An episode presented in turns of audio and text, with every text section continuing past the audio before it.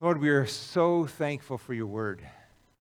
We are so thankful for the ways that it challenges us, encourages us, shows us the way. Thank you for the examples that you give us in your word, the ways that you, by your Spirit, have moved through your church to do amazing things. And Lord, we long to see those amazing things here. So we welcome you, Holy Spirit, to do amazing things, the things you want to do, not only in our lives individually, but us as a church and churches, the church in this world, Lord. We need you in this time. So we open ourselves up to you. I pray that you would remove the blockages in our minds and hearts and, and emotions and lives so that we can see what you want us to see and we can be changed in the ways that you want to change us from your word. In Jesus' name, amen. So, 2022 is our year for God's overflow. So, the Spirit is flowing and into our lives and overflowing. And we're using this cup over here to mention things that we see, ways we see God flowing into our lives, the ways we see that God's been able to overflow out of our lives. And this is a great opportunity for us to see things. And then sometimes we wish there was more overflow, or sometimes maybe the Spirit wishes there, were more, there was more overflow, but we don't even notice that we have the flow channeled in ways that it can't overflow. So I have got a question for you, or a few questions, like I like to. Um, last time we talked about who do you eat with, and this time I'd like to ask, who do you share good news about Jesus with?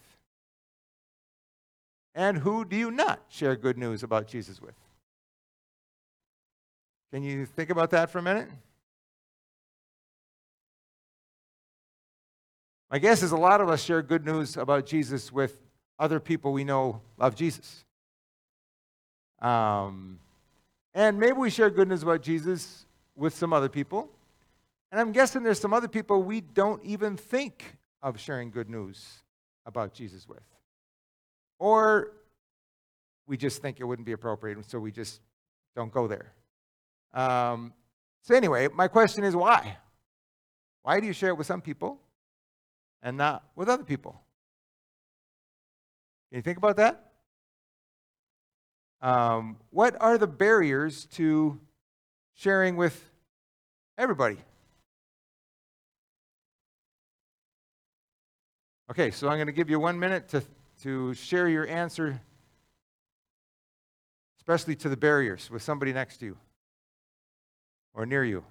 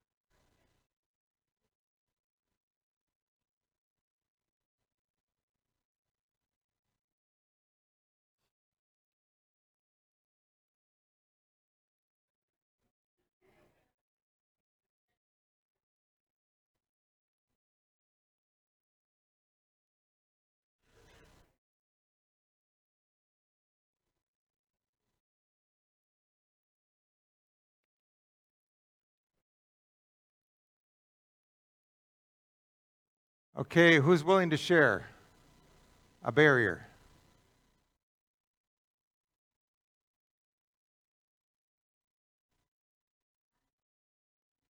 Not interacting with those people, okay? With anybody, okay. The pandemic, okay, fair enough. Yep, somebody else? It starts an argument, okay. Don't want to start an argument, that's good. All right? Yep. You don't want to get hit. Okay, we're going from arguments to hitting now. Or um, somebody else? Fear. Okay, fear of getting hit, maybe, or um, or maybe fear of something else. Yeah. Fear that they won't receive it. Yeah. Okay. Mm-hmm. Somebody else? Lack of confidence. Okay? And maybe the lack of confidence that they won't receive it. Right? We talked about last time with Cornelius that actually he was more ready to receive it than Peter was ready to bring it. Right? He didn't know that. He assumed that this Roman officer would not be um, willing to hear from him. Right? He was the enemy. So, somebody else assumptions, okay? Yeah. Self absorbed, right. I'm just thinking about my stuff. Good point. And can I suggest an, another version of self absorbed, which is us absorbed? In other words, not just with my individual self, but with my people? Us? Um, so then other people I don't just don't notice? Some, somebody else. Okay. Um, so this week, we get to look at breakthrough to overflow in a breakthrough church. The Spirit overflows to a new kind of people with an appropriate new kind of church. So we saw last time, last week, we were looking at uh, chapter 10 and 11 of Acts, and this radical shift that Peter was a witness to, that God spoke to Cornelius, knew him by name, and saw him and sent him to, he sent people to get Peter. Peter responded and got dragged into what the Holy Spirit was doing. He didn't do a really super job. He was like, you know, I'm not supposed to even be here. We don't like you people. We don't come into your houses at all. But God told me I shouldn't do that. So it wasn't the most winsome message in some ways. But actually, everybody knew this was not what people do. Don't go into Roman officers' houses and eat with them. They're the enemy. So, God had done this. And then when he came back, the church was like, What did you do? You ate and slept with them? And then he told the whole story, and they realized, Oh, the Spirit did this. So, this is how that story ends. When the others heard this, they stopped objecting and began praising God. They said, We can see that God has also given the Gentiles, the nations, the privilege of repenting of their sins and receiving eternal life. We talked last time about it's not that they're fine as they are, it's that they get the privilege of repenting and turning from their sins. Do you know that you have been given the privilege of repenting and turning from your sins? Not of being okay as you are, but of being welcome to repent, to turn from your sins, to turn to the Lord. That is a privilege, and a privilege that we should be sharing. We could be sharing that privilege, right? But this was just, okay, God's doing this. Wow. And that was it. There was no way for this to happen again unless, necessarily, unless, you know, an angel showed up again and dragged one of them out to be with somebody. And yet, God was doing something, maybe already, maybe even before Peter put his stamp of approval on it. I want you to notice how God, in this process, we're going to see it again, has been moving, and the church and the leaders are catching up with what the Spirit is doing. Jesus, you know, Peter's bringing the keys along, the keys to the kingdom. Oh, yeah, we'll open the Jerusalem door, and then he catch up to the Samaritans. Oh, yeah, let's, let's bless that, and then, and then you know, bless the, bless the Gentiles. But the Spirit is the one that is leading this process. So here we go. The church that transformed everything, the place where it all changed. So, meanwhile, we don't even know if this happened before or after, the believers who had been scattered during the persecution after Stephen's death. Do you remember that? There was this persecution, beginning of chapter 8, and all the people were chased out of Jerusalem because of the persecution. They traveled as far as Phoenicia and Cyprus and Antioch of Syria. So, as we see all kinds of turmoil, as we see refugees pouring out of Ukraine. I was just reading this last night, this morning, my, my, my uh, friend Phil Reed, who's a missionary in Ukraine, saying, pray that they would be faithful and that they'd bring the good news with them, that they would respond well, those who are left, those who are going. Two million people or something like that have gone out of Ukraine. What's God doing in the midst of that? Ukraine was the Bible Belt of the US, USSR. Um, they're trying to figure out pacifism versus, they got a lot of things to figure out, Well, what's God up to? We see the disaster, which is a disaster, but what's God up to? This was a persecution, was a disaster. They were not happy about having to flee for their lives. And yet, the Spirit was at work. Some of you are here because you fled disasters. And yet, the Spirit has been at work in moving you around. So, but notice this they preach the Word of God, but only to Jews. Huh. They preach the Word of God, they're preaching, but only to Jews, only to their people. So, what kind of people are not hearing good news about Jesus then and now? How might we share Jesus appropriately with them? Who is it that we're not sharing that news with? So um, remember that this Jerusalem church had created this new community where there was love between people and with justice, and love with God and with, the, with creation. And they were demonstrating that, but now they were scattering, the Spirit was scattering them to all the nations. This is part of that scattering. This is 15 days of travel from Jerusalem. There's not many places in the world that it takes 15 days to get to anymore, right?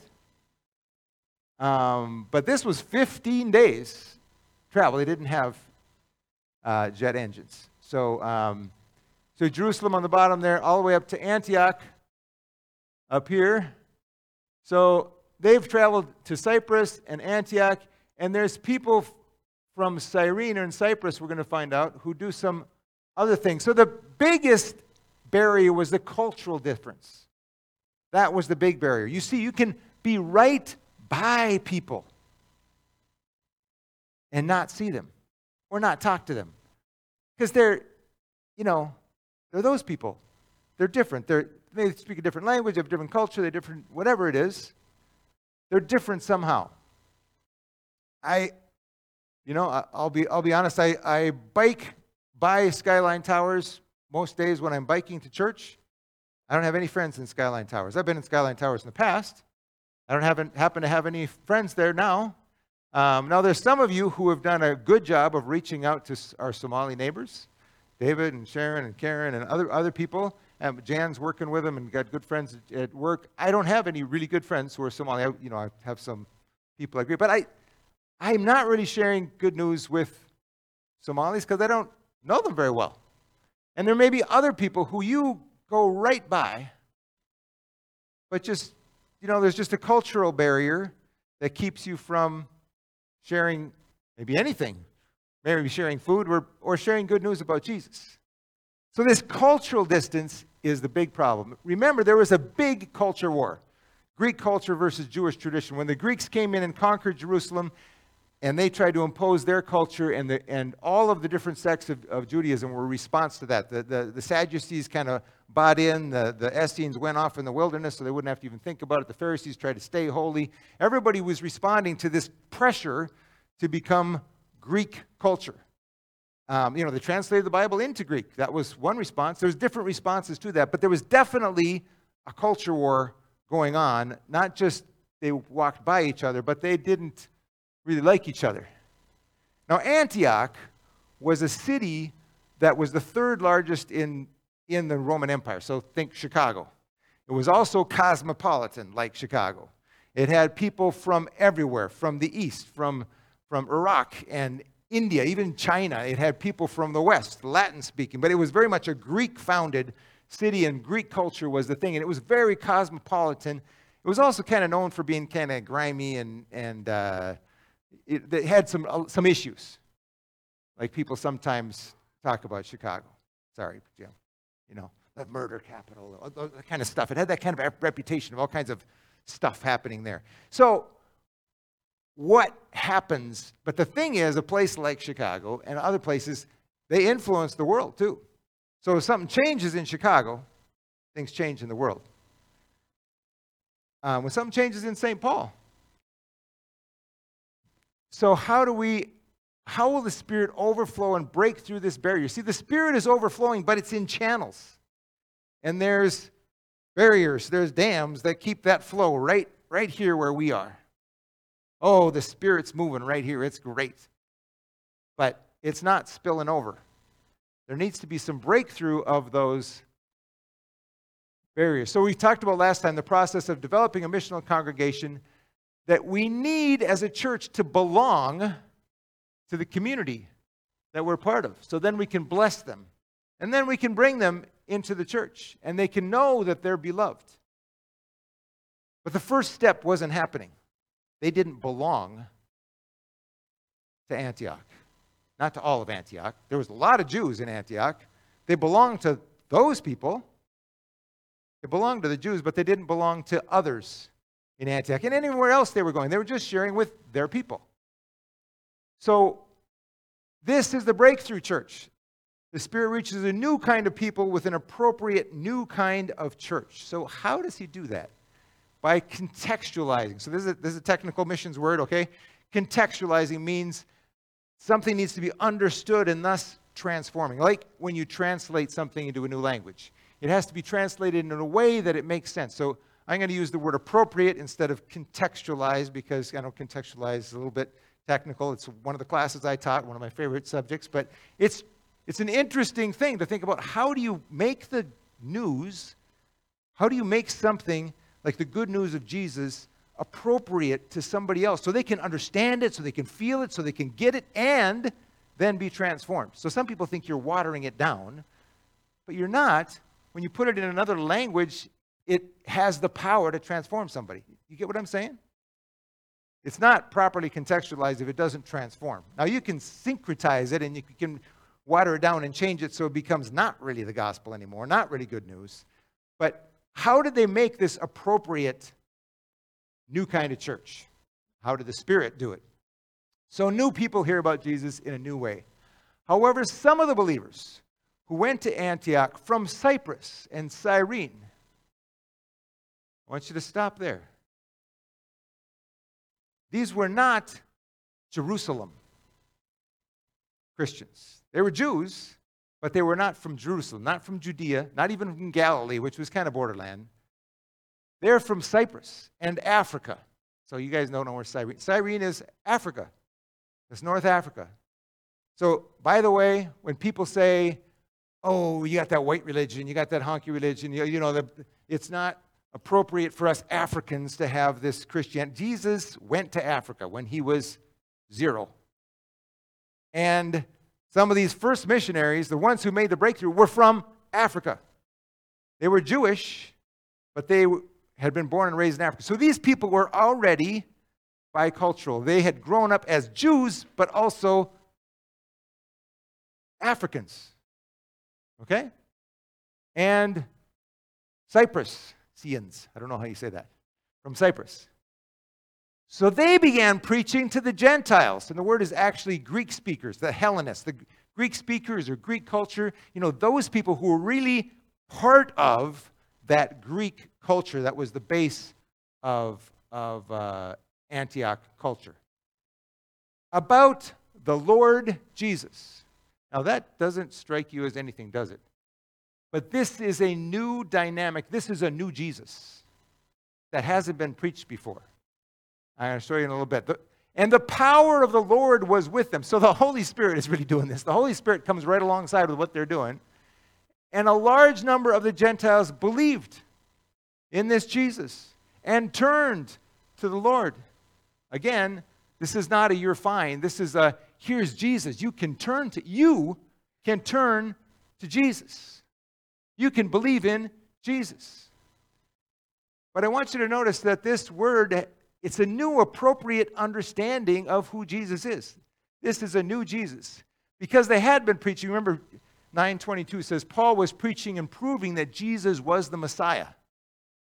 He was Jesus the Messiah, the Christ, Yeshua HaMashiach in Hebrew and Jesus Christos in Greek, but it's the same thing, the Messiah. So for Jews, this is good news. The Messiah has come, the one we've been waiting for. This is awesome. For Greeks, it's like, Messiah? He's got oil on him? What? He's anointed? So you put oil on somebody. What is that about? It didn't mean anything to their history, their culture. Their... So they used something new the Lord Jesus. Kurios Jesu. Kurios Jesus. This is a new thing. Now, of Kurios they knew. Lords they knew. There were lots of lords, lots of gods, lots of, uh, we might call them some of them demons or whatever. There were lots of lords around. So this was dangerous to start equating Jesus with lords, but it worked for them. It was something they could understand. So, one of the things we see in mission history is where people have gone and used the local words, like for God, like God. What is that? That's a German word, right? We don't, we don't say Yahweh. We don't say Adonai. We don't say Allah. He was Allah long before in Arabic. We say God because that was a North European way of saying God. And it was a messed up God, but it became Yahweh, right? And where that has happened, it's been powerful. Where it's been a foreign word or a foreign concept, it hasn't really taken root. Or it's become a thing next to the, thing we, the other things we believe in. You get what I'm saying? If you're talking to Muslims, it makes sense to say Allah. Because the Christians were saying Allah before Muhammad adopted it. Now, Muhammad had a little bit of a mixed up idea of who Allah was. It makes sense to say Isa because that's the way you say Jesus in Arabic. Now, where is that appropriate? Do you say he's the son of God when Muslims believe that, you know, the father had sex with Mary and then they had Jesus and that's why he's the son of God and that's the Trinity, Mary, Jesus, and that's all messed up. We don't do that. How do you get around that misunderstanding. Um, so they did something, they used a new Jesus. Um, if that makes sense. Was this appropriate or was this syncretism? It depends upon how it's done. So this is Andrew Walls says Paul and fellow missionaries had to translate the message of Jesus, like in the Synoptic Gospels, into Hellenistic West Asia and Southern Europe. And the process was hugely enriching. It proves to be a discovery of the Christ. Most of us think when it changes to a language or a culture we don't know, it's watering down from the Westminster Confession or what was, what was revealed in Rome. Remember, Rome isn't even getting, we didn't get to Rome yet. So it's not, it's proved to be enriching and proved to be a discovery as the Christ. As Paul and his fellow missionaries explain and translate the significance of Christ in a world that is Gentile and Hellenistic, that significance is seen to be greater than anyone had realized before. Jesus is Yeshua HaMashiach, and he is Jesus Christos. He is the Lord. It's as though Christ himself actually grows through the work of mission. Because now you don't just see this from this angle, you see it from this angle. I can show you it looks different from this side. Jesus is different from a different perspective. But we see more. So now, is this Emmanuel? Is this Jesus? Yeah, well contextualized to Northern Europe. Is this Jesus? Yes. Contextualized to someplace else. Now, that's what the BBC says he really looked like. Maybe. Um, from their anthropological discussions. Uh, probably this tall, four foot or so. Um, Ethiopia has been there long, longer than he has in Europe. Uh, is that Jesus? Emmanuel? Emmanuel in Indonesia? Emmanuel so, God with us is Jesus fully human and fully at home with us. But then sometimes we can go too far. That's called syncretism, when it becomes inappropriate. Uh, this one, too. That's the way the movie would have been made. But that's not what happens. God with us is fully human, fully at home, but also fully God and fully a pilgrim that doesn't belong. He's not one of us. He is the Jewish Messiah. He becomes a Greek Lord. He goes also to India, Ethiopia, and Iraq. Becomes a Roman imperial ruler of the world. Becomes a barbarian when he gets to Northern Europe, those barbarians. You know, some people say Jesus, Jesus uh, you know, moved to, to Greek and became a philosophy, moved to Europe and became art, moved to America and became business.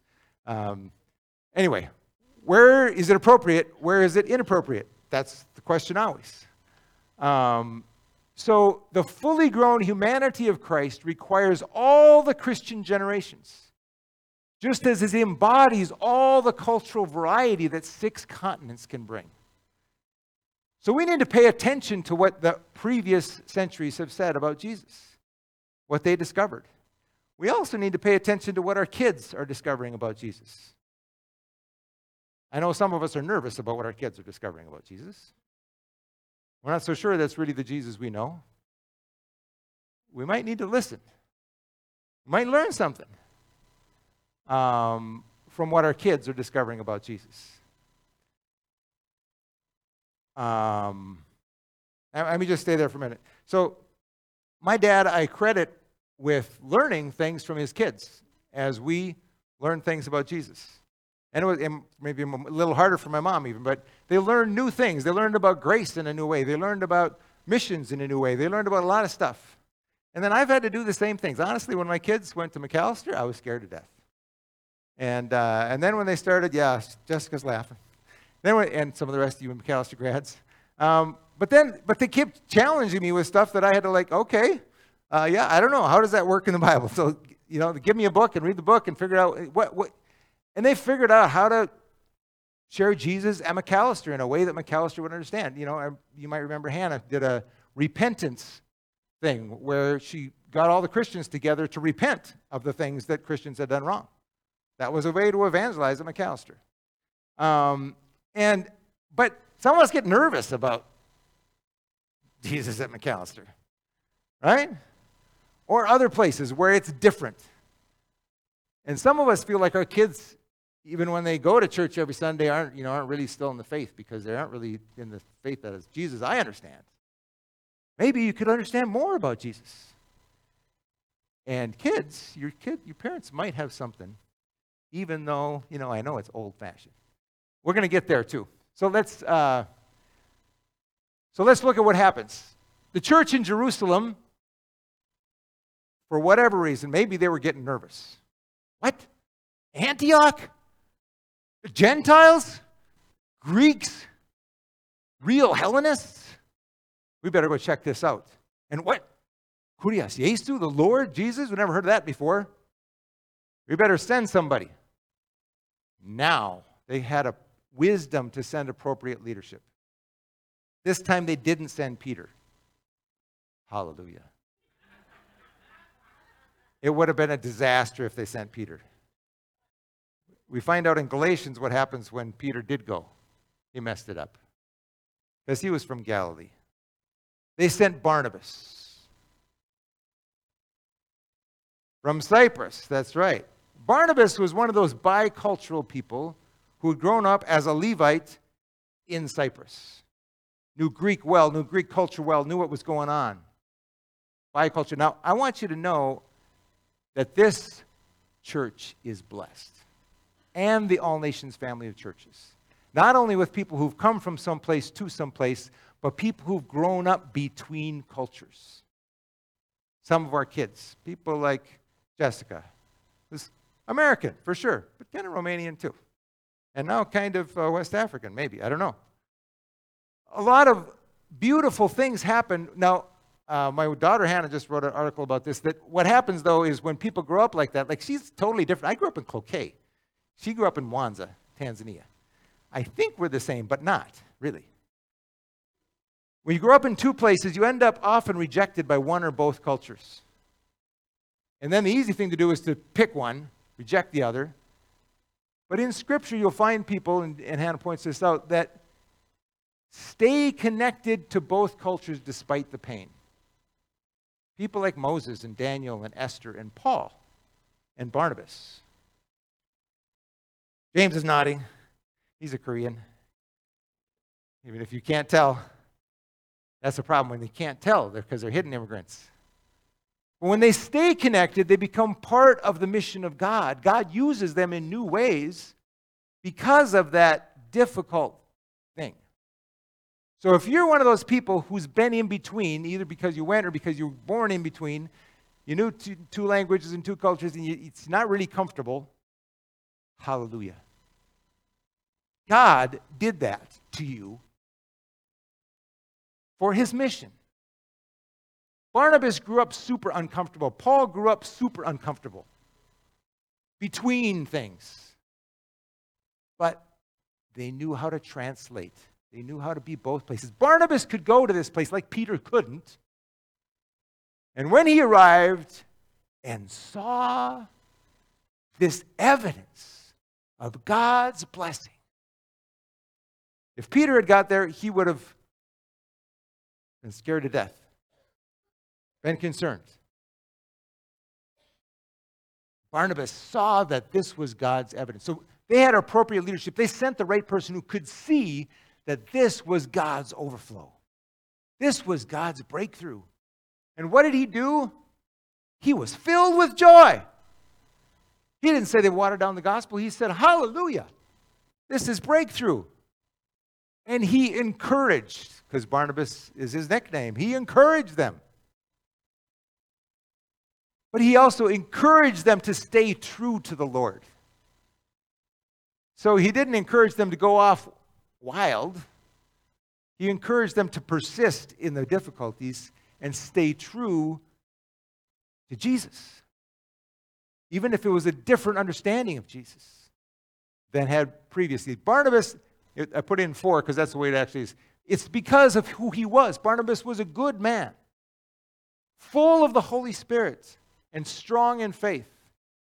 And many people were brought to the Lord because Barnabas encouraged it. He was sent as a representative from the church in Jerusalem, and they might not all have gotten it, and all of them didn't get it, but Barnabas did. And he said, Hallelujah. This is Jesus. This is the Holy Spirit. And he encouraged them and encouraged them to stay true to the Lord. That was the kind of leadership they needed. And Barnabas knew they needed more. So Barnabas went to Tarsus to look for Saul. Now, Saul was a real rabbi. He was well trained, but he was also from Tarsus. He knew Greek backward and forward, he knew Greek culture, and he could get it. And, Tar- and Paul, Barnabas said, I know somebody who also can get this and bring all that he has. When he found him, he brought him back to Antioch. So Barnabas wasn't like, This is my thing. He was like, I need help. Who can really help me? Who knows this culture and who knows Scripture? Both of them stayed there with the people for a full year, teaching large crowds of people. It was at Antioch that the believers were first called Christians. So he's teaching. Notice that they, they spent time teaching. It matters that when new people come into the faith, they get teaching so they can be grounded in the faith. But it needs to be appropriate teaching. And the Christians were devoted to this apostolic teaching. It was what the apostles taught, but it was appropriate apostolic teaching. It was helping them to do what needed to be done, what needed to be understood in that context. And in fact, they're learning what the good news is as they do this in this new context. They're learning new things about the good news. Or you notice anything that there's Jerusalem DNA showing up in this new church? Like being devoted the apostles' teaching? So it's great to repent. It's also great to be established in the Word. What, what we're doing at Training East African Ministers, the church in Tanzania is growing. The church in Africa is growing at a fantastic rate it could grow into something else unless we have appropriate teaching, not just from us, but it needs to be carried along. And, and Jim and Annette are going to uh, encourage and bless and teach the church in Africa. But we are also blessed by the church in Africa bringing us new things. Okay, so um, they were also devoted to sharing. This is just like Jerusalem, and even more sharing sacrificially to family. Remember, Barnabas was the one who sold his field and gave all the proceeds to the poor. That character shows up, that model gets followed. During this time, some prophets traveled from Jerusalem to Antioch. So it, they're getting prophets. They get, there's stuff going back, back and forth. One of them, named Agabus, stood up in one of the meetings and predicted by the Spirit that a great famine was coming upon the entire Roman world. Great famine on the entire Roman world. What are you going to do? Get a gun? Stock some food? How about toilet paper? You better think about toilet paper. You know, things are shifting right now. The, you know, the, the world economy is shifting, and where do we, what are we going to do?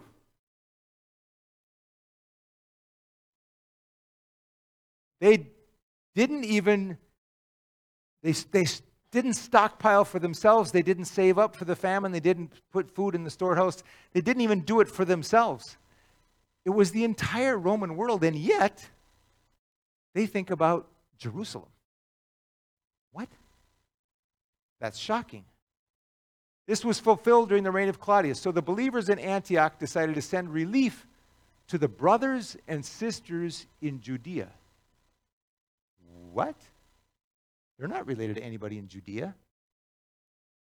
This is a multicultural church. I mean, maybe some of the Jews were related to people in Judea. But that monocultural church back in Jerusalem, that's not family. Is it? People in Ukraine right now, that's not family, is it? People in Tanzania or Uganda or Haiti or that's not, is that family? We call them brothers and sisters. We eat with them, and we want to make sure everybody eats.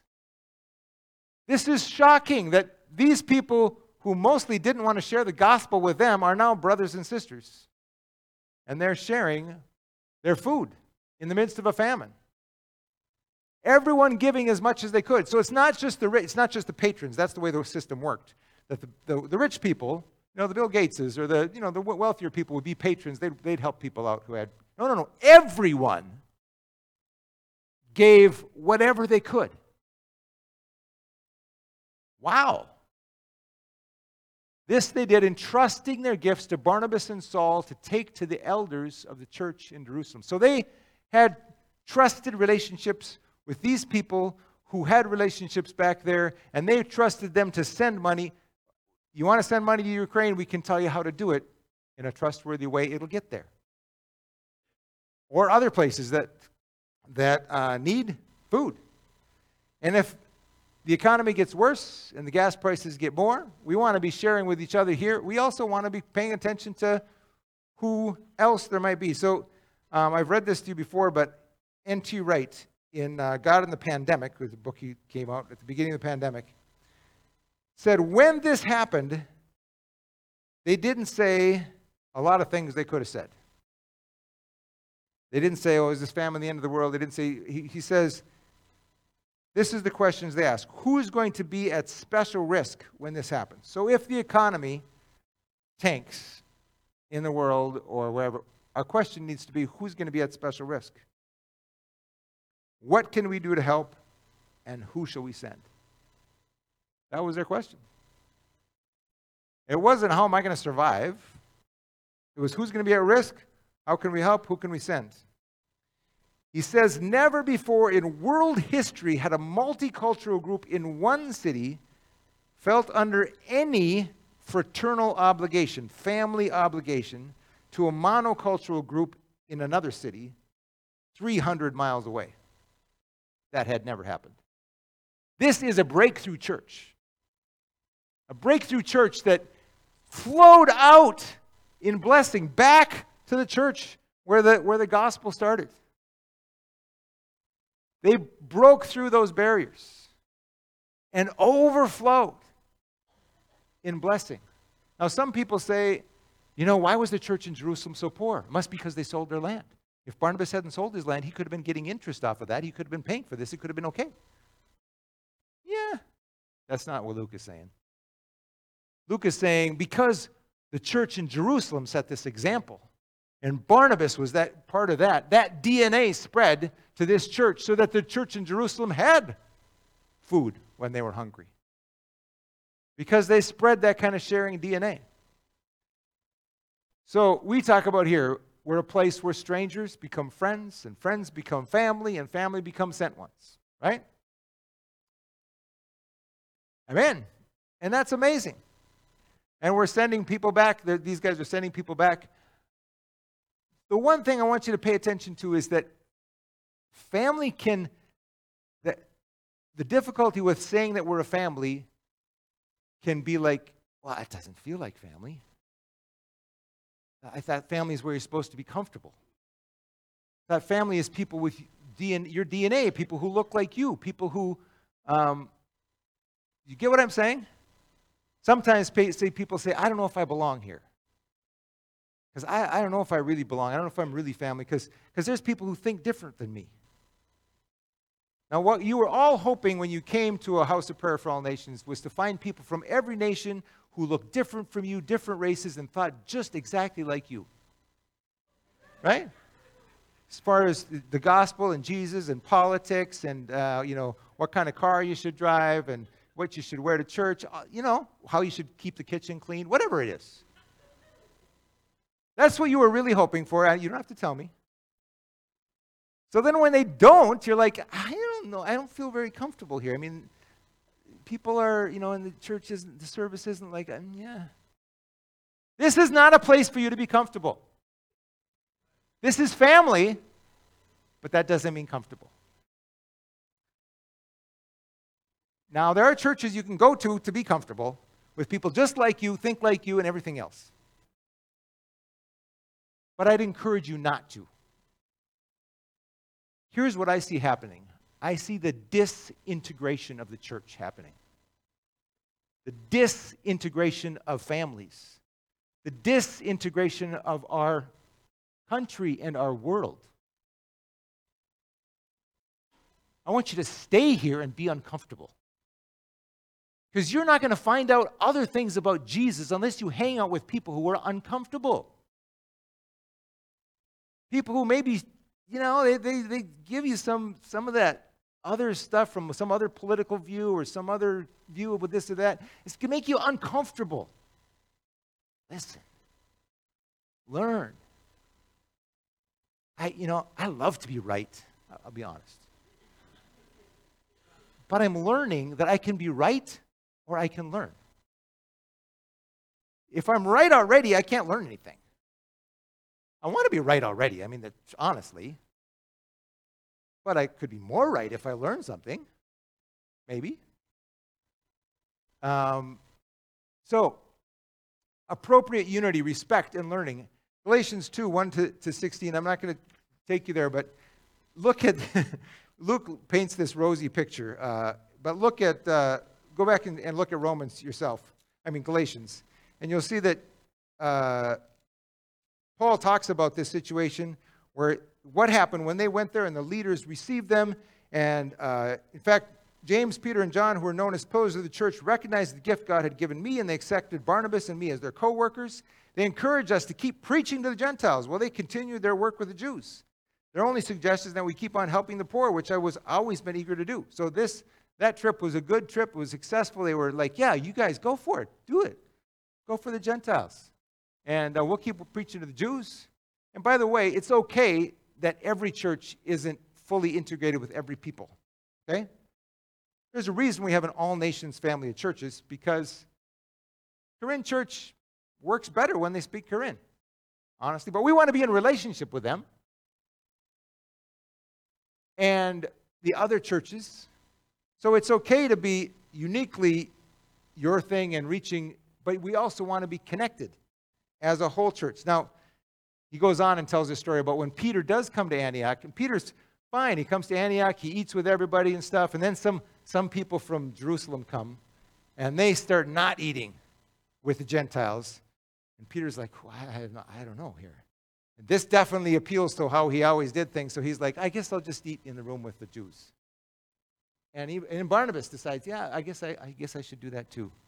So Peter, so Paul has to call them out on the carpet and say, You do not get the gospel. We've learned that the gospel is about salvation by faith, not by what you do. And we're one body, and you are messing it up, Peter. You don't mess with Paul, of course. He's kind of, you know, but. But the point is, they're learning new things.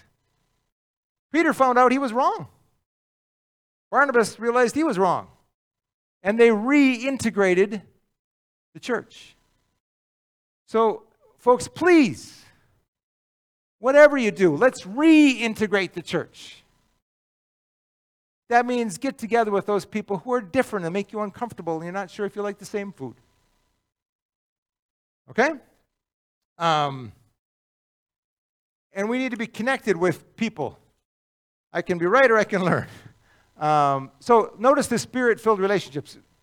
This slide is from when we talked about the church in, in Acts 2 in Jerusalem. Uh, put it back in here because they were had the foundation. They were true to the word. They were down, founded, grounded on the teaching of the apostles that was appropriately brought by Barnabas and Saul, by the scriptures, the Old Testament. They were up in worship and prayer to God. They were in, in love to everyone, the church in Jerusalem, to people who were different, and they were out in blessing to people who were poor, to people who didn't know Jesus. They were doing all of those directions. And it was messy, but it was beautiful.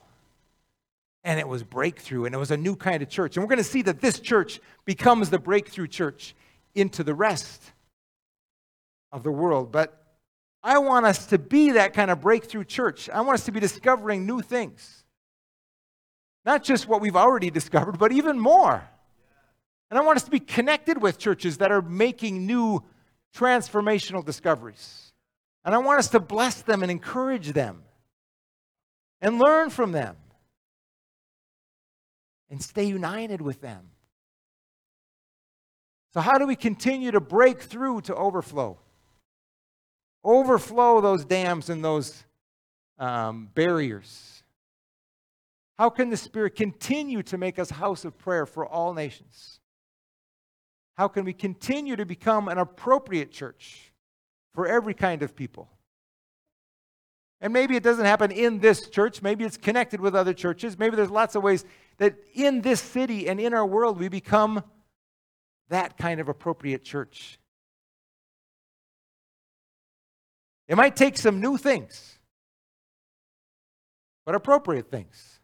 To speak to the culture around us now, it might take some new ways of understanding Jesus, of doing church, of relating to people. But we want it to be appropriate. We want to hang on to everything that Jesus, be true to the word, true to, true to Jesus, right? But it might take some new discoveries for us. We want to be welcoming and transforming. Notice that these Gentiles, these Greek speakers, were welcomed into the church. They heard the good news and they were transformed into people who were devoted to the apostles' teaching, people who would give even to people they'd never met 15 days travel away. They were transformed into new people as they repented from their sins, believed, and turned to Jesus. When the gospel is shared appropriately, the good news connects and changes people. But we don't want to put up barriers ahead of time. Well, you're not our kind of people, so you can't really come here. I, can't really, you know, I, I don't really relate to you. We need to be learning new language. We need to be going and pressing through. So 2022 is a year of God's overflow. Would you stand with me and pray a minute? And I'm going to ask Pastor Jim and Annette to come on up.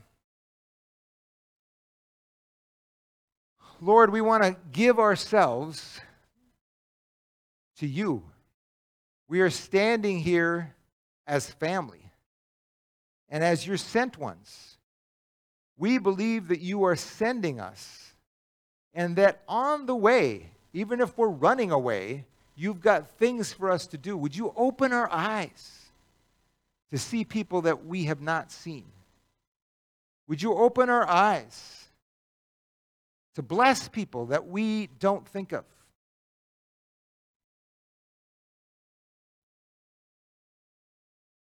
And would you make us into the kind of church that is a breakthrough overflow church. Would you help us catch up with your spirit and what you're doing and what you're wanting to do? And I pray that each of us, we don't even know who started this revolution in Antioch. They were just some people from Africa who started sharing with other people were kind of like them. So I pray that each one here would know where you have sent them and they would have new eyes. And the rest of us would see in new ways. When we see stuff, we would encourage it and say, Yes, praise God, be filled with joy, and teach into it. Encourage one another to be devoted, Lord. I just pray that you would do what you want to do, and we commit ourselves to that. And Lord, there may be here some here now who, who actually don't feel like they belong. They feel like the church isn't really for them because they're something, or the church is judging them. Or That you know, they feel like the Gentiles did when the church was really just speaking to Jews. If you're here today and that's you, I want you to know the Spirit of God loves you. Jesus loves you. He wants to break through. And we may not have been doing a great job of presenting who Jesus is, but He's amazing. He loves you and He welcomes you. He's going to ask to be welcomed by you, and He'll do the transforming that needs to be done. You don't have to worry about becoming transformed before you meet Him. Just fall in love.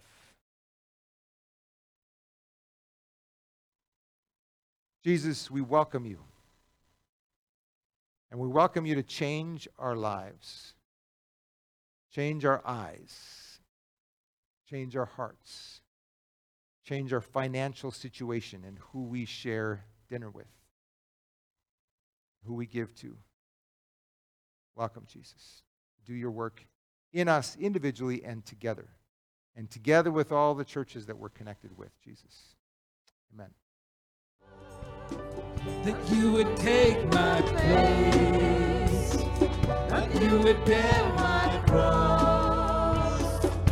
You lay down your life, Jesus, that I would be set free. Oh Jesus, I sing for all that you've done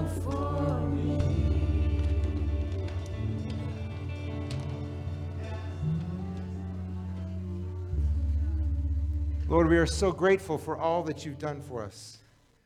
We thank you for bringing us the good news of Jesus in an appropriate way that we could respond to. And Lord, may we respond to it more. May we accept what that is. And now, as we stay in worship, as we go and are sent into our places of ministry and life, would you be with us? Jesus. So, Worship, go, live in the love of the Father, in the power of the Holy Spirit, and in the overflow of Jesus Christ who died for you. Amen.